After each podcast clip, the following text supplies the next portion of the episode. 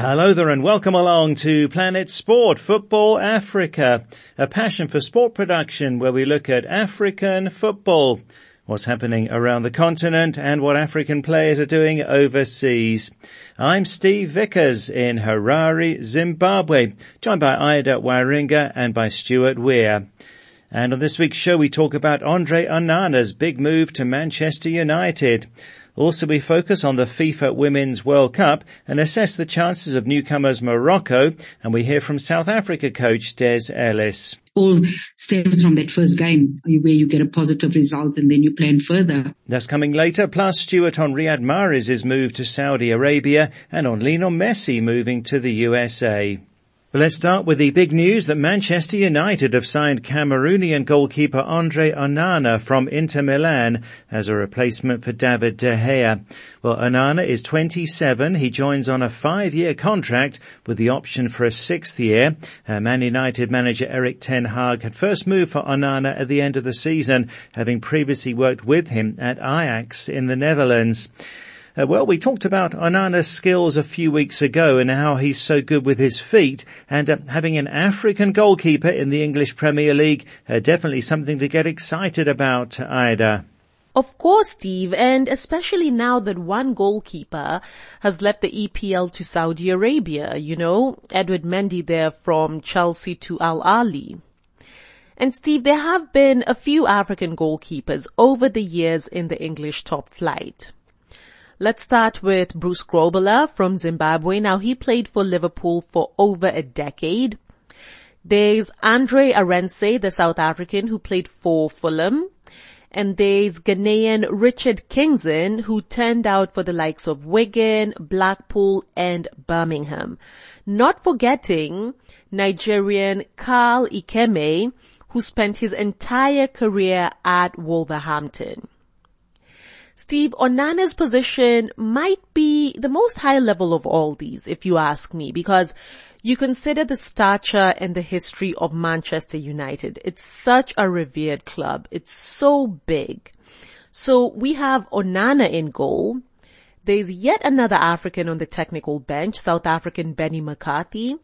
And I mean, these are definitely steps in the right direction. Yes, and asking for your thoughts on this on social media this week. Uh, what are you expecting from Andre Onana at Manchester United? Uh, so as Ida says there, uh, arguably the biggest move ever for an African goalkeeper in the English Premier League. What do you think he can achieve there? He's on a five-year contract, uh, an option of a sixth year as well. Uh, tell us on our Facebook page, Planet Sport Football Africa, or send us a WhatsApp to plus four four seven nine double five two three two seven eight zero.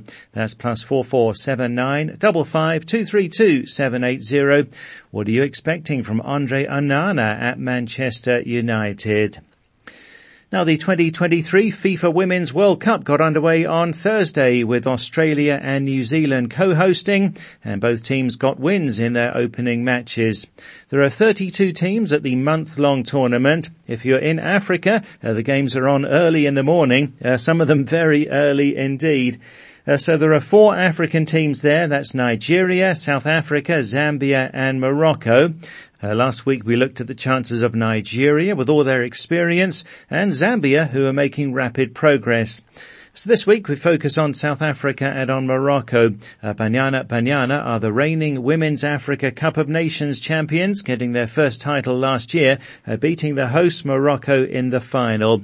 This audio from the COSAFA podcast, uh, Mark Gleeson spoke to the South Africa coach Des Ellis on the journey that uh, they've been through football is now not about the rankings anymore. It's about what happens on the field. And, you know, our team, for example, is four years older um, much more matured. Um, we have a couple of players playing in good clubs in Europe. Um, the players that just started out at the last World Cup have also matured, and I think coming after the the WAFCON victory, there's a little bit more pressure now as well in uh, in doing well at WAFCON. But I think it's possible, you know, to to try and get out of the group stage because you've got to have a little bit of ambition. Um, you know, you can't be naive and and also think that it's just gonna gonna gonna work like that because all the groups are tough. But I think Morocco has shown when they were not given a chance chance in the group. They went through and they almost won the World Cup. So you got to make sure that you're obviously in superb physical condition and that your plan really works and that everybody executes the plan really well, you know, and all stems from that first game where you get a positive result and then you plan further. So I don't, I don't think we must undermine ourselves, um, as a continent because, uh, we have tremendous talent. Um, we must just make sure, you know, that everything leading up to that is really important and everything works out and there could be a few surprises, not just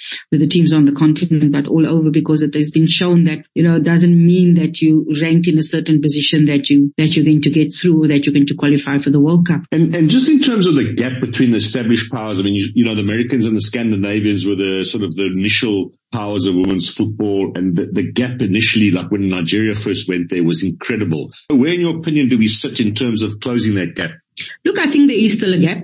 Um, when you look at the opposition that they play on a regular basis, you know, you play in Europe, you can just jump on a bus and then go to the Netherlands or go to Belgium or go to Germany and play. Uh, it's not that easy for us though. You know, most of the teams we play, most of the teams Nigeria plays are lower ranked than us, um, you know, and doesn't really, with all due respect, give us the resistance that we're looking for and um, a lot of the countries in Europe, uh, America as well, have fully fledged professional leagues, and that makes a huge difference. And just looking back now from when you started, I mean, you were in that first game against Swaziland when when we first played a, a, a women's international to where it is now. I mean, how, how can you, des- can you describe maybe how drastic, has it been incredibly drastic how quickly African women's football with all of the cultural and negative perceptions initially about a woman playing football that have been broken down? I mean, is it, it would it be fair to describe it as revolutionary? I think so, yes. I think when you look back, um, I think I, I played over a period of almost 10 years and only garnered 32 caps.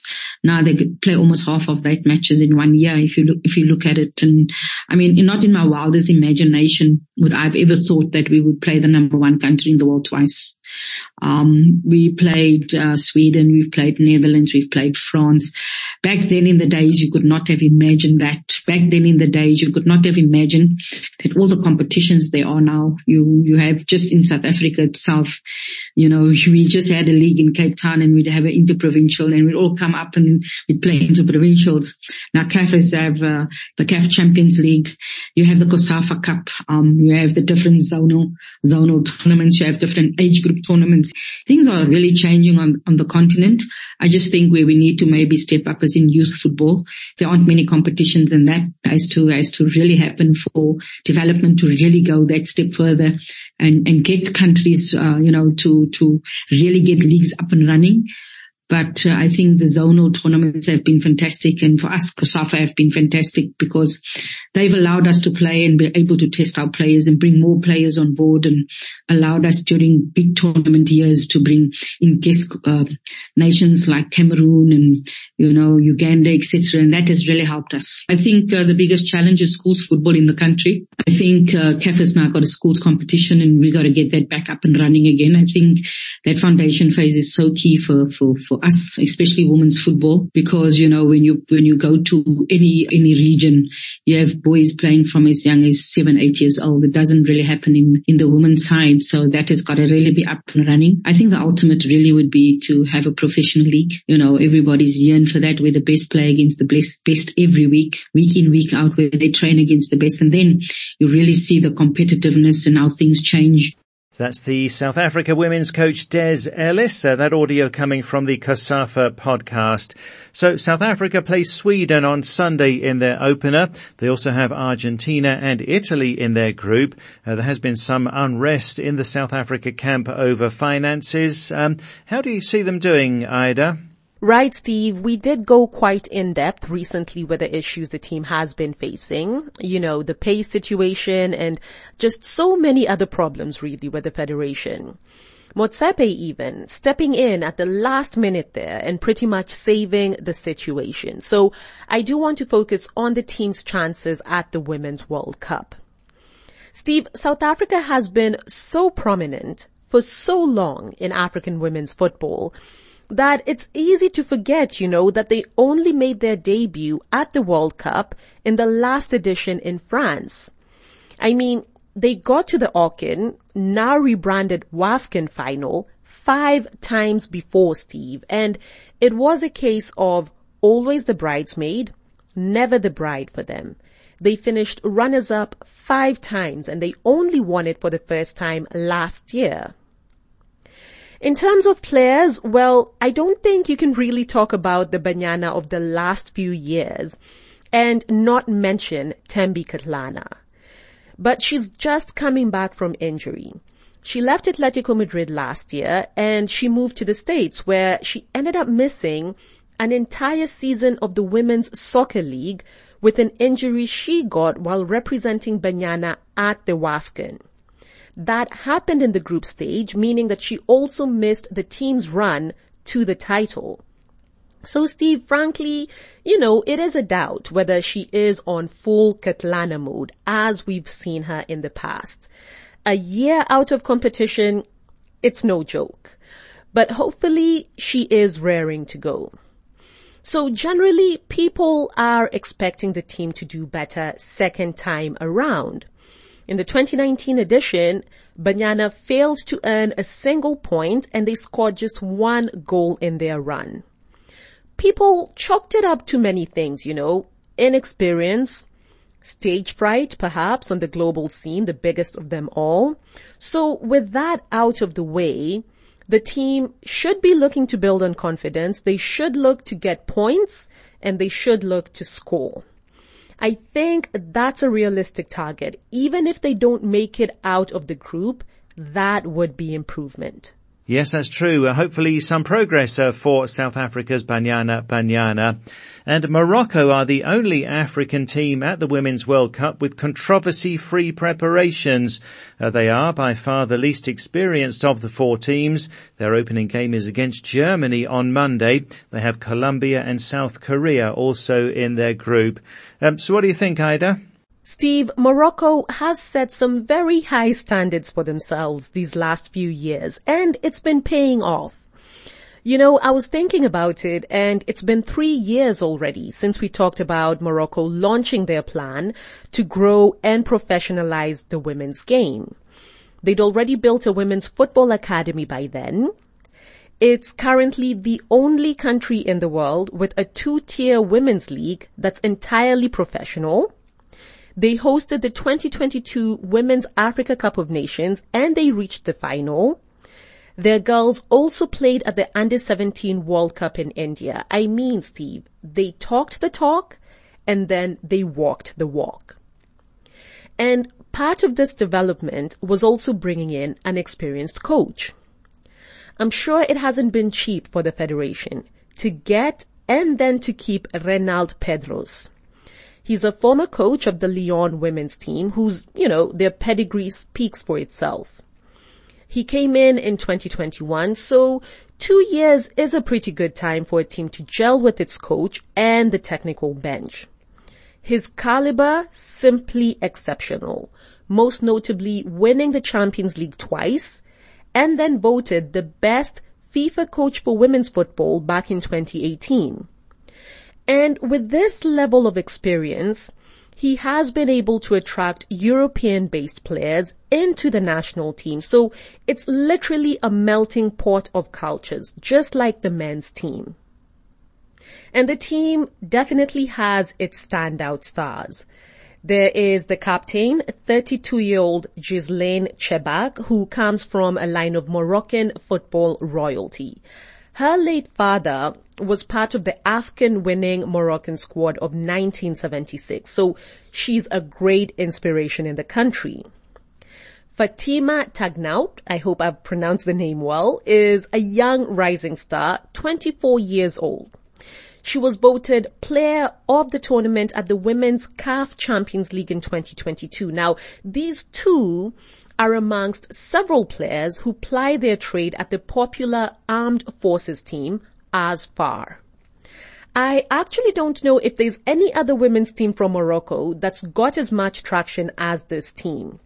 They won the second edition of the CAF Women's Champions League when Morocco hosted it last year, adding yet another cap on Moroccan football. And look, while I do appreciate the players coming in from Europe, I always think it's that much better, you know, when the stars are homegrown.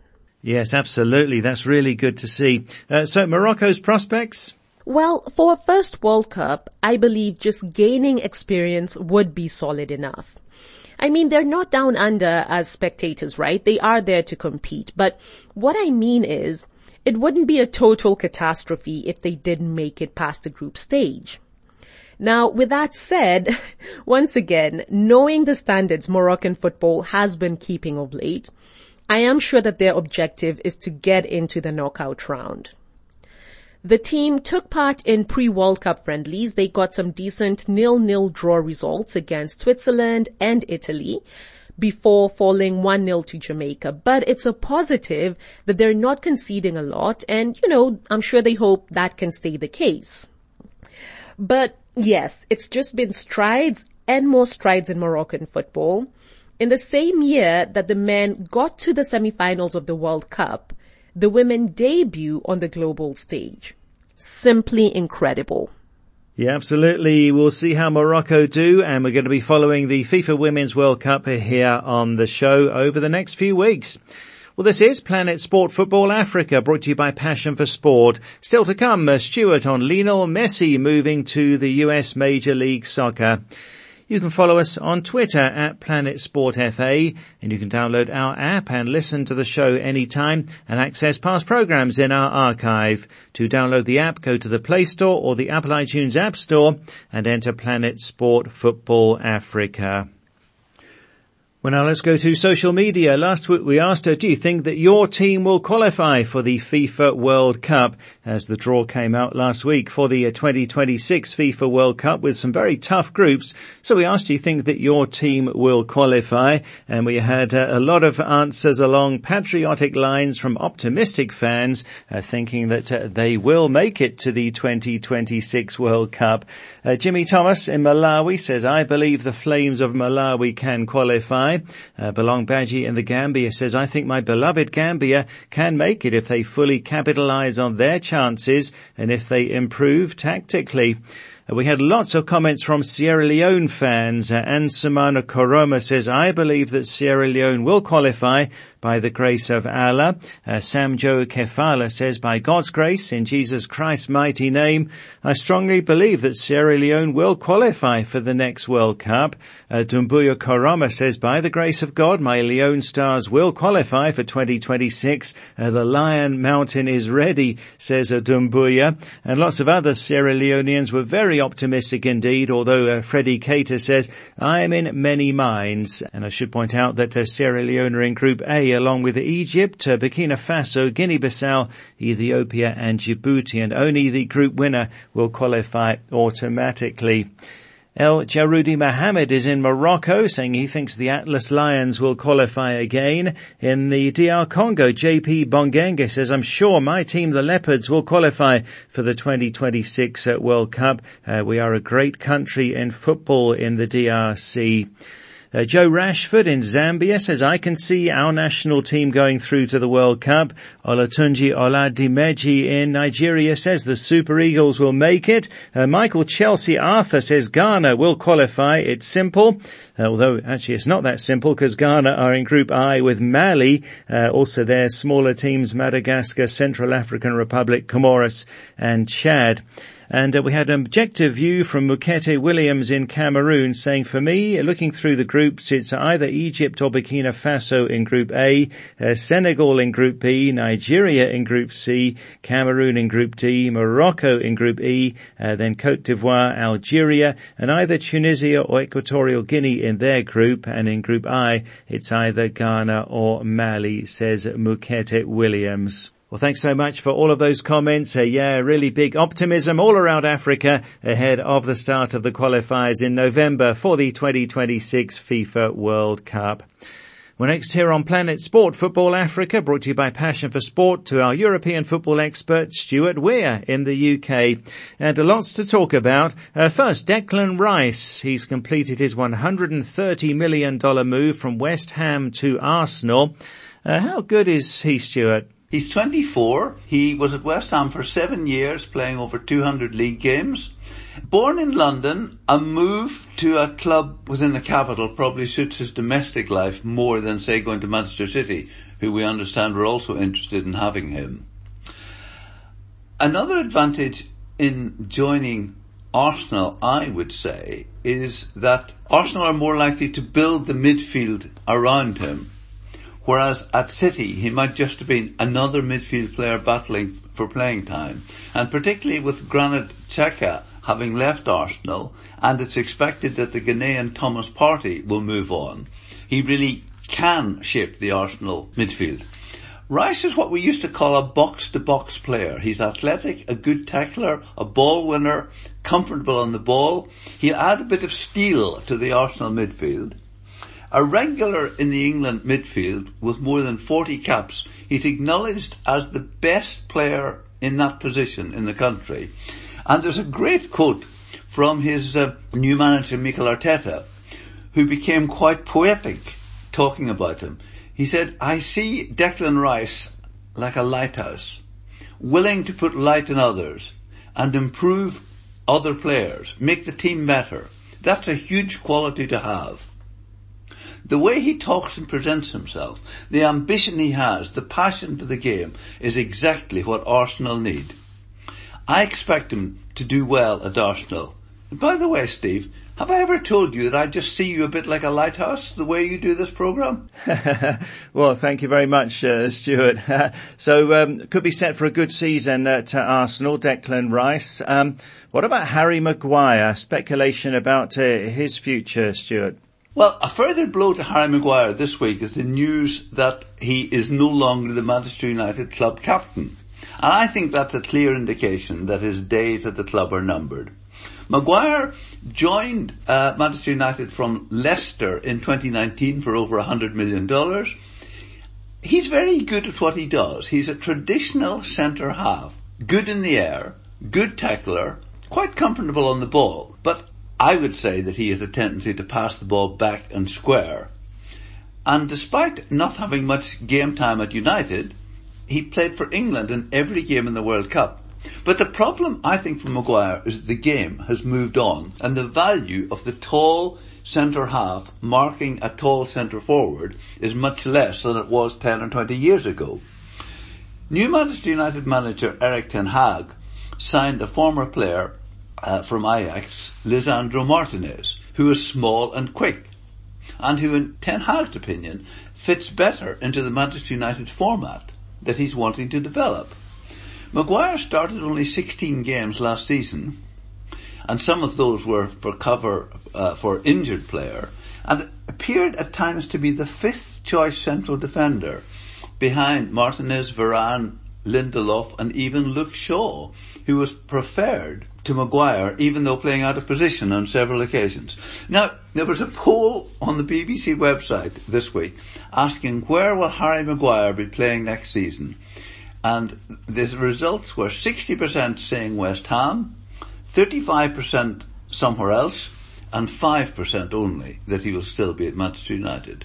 Maguire, on the other hand, has said he wants to stay and fight for his place, but it does seem clear that he is not the type of central defender that Ten Hag wants.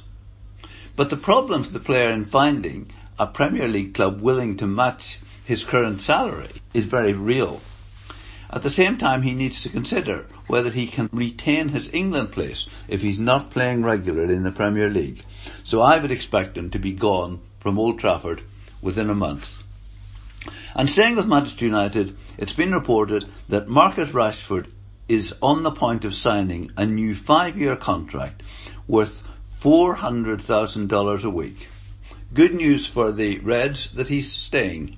Yeah, so Rashford staying, Maguire probably on his way out. Now, uh, we'll talk about uh, players moving to Saudi Arabia shortly, but uh, Lionel Messi isn't. Uh, he's confirmed as an Inter Miami player in the US uh, Major League Soccer. Yes, he's uh, going to end his career in America at that club, part owned by David Beckham.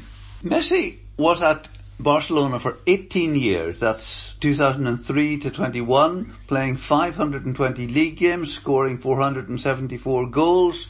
He made 175 appearances for Argentina, over 100 international goals, winning the World Cup. For much of that time, Barcelona were the best team in the world, and a lot of that was down to Messi. In fact, his only serious rival for the accolade of best player in the world was Cristiano Ronaldo. Messi then moved to Paris Saint-Germain in 2021. Two seasons there of quite mediocre really. He scored 22 goals in 58 games, but of course he was 34 to 36 at that time and age was catching up with him. Um, the club won the league one of two seasons, but that was normal, uh, with or without Messi, and they made no impact really on the Champions League. There was also an opinion that Messi made PSG unbalanced in that he was no longer able to do the running on which his game was traditionally built, meaning that other players had to sacrifice their role for him.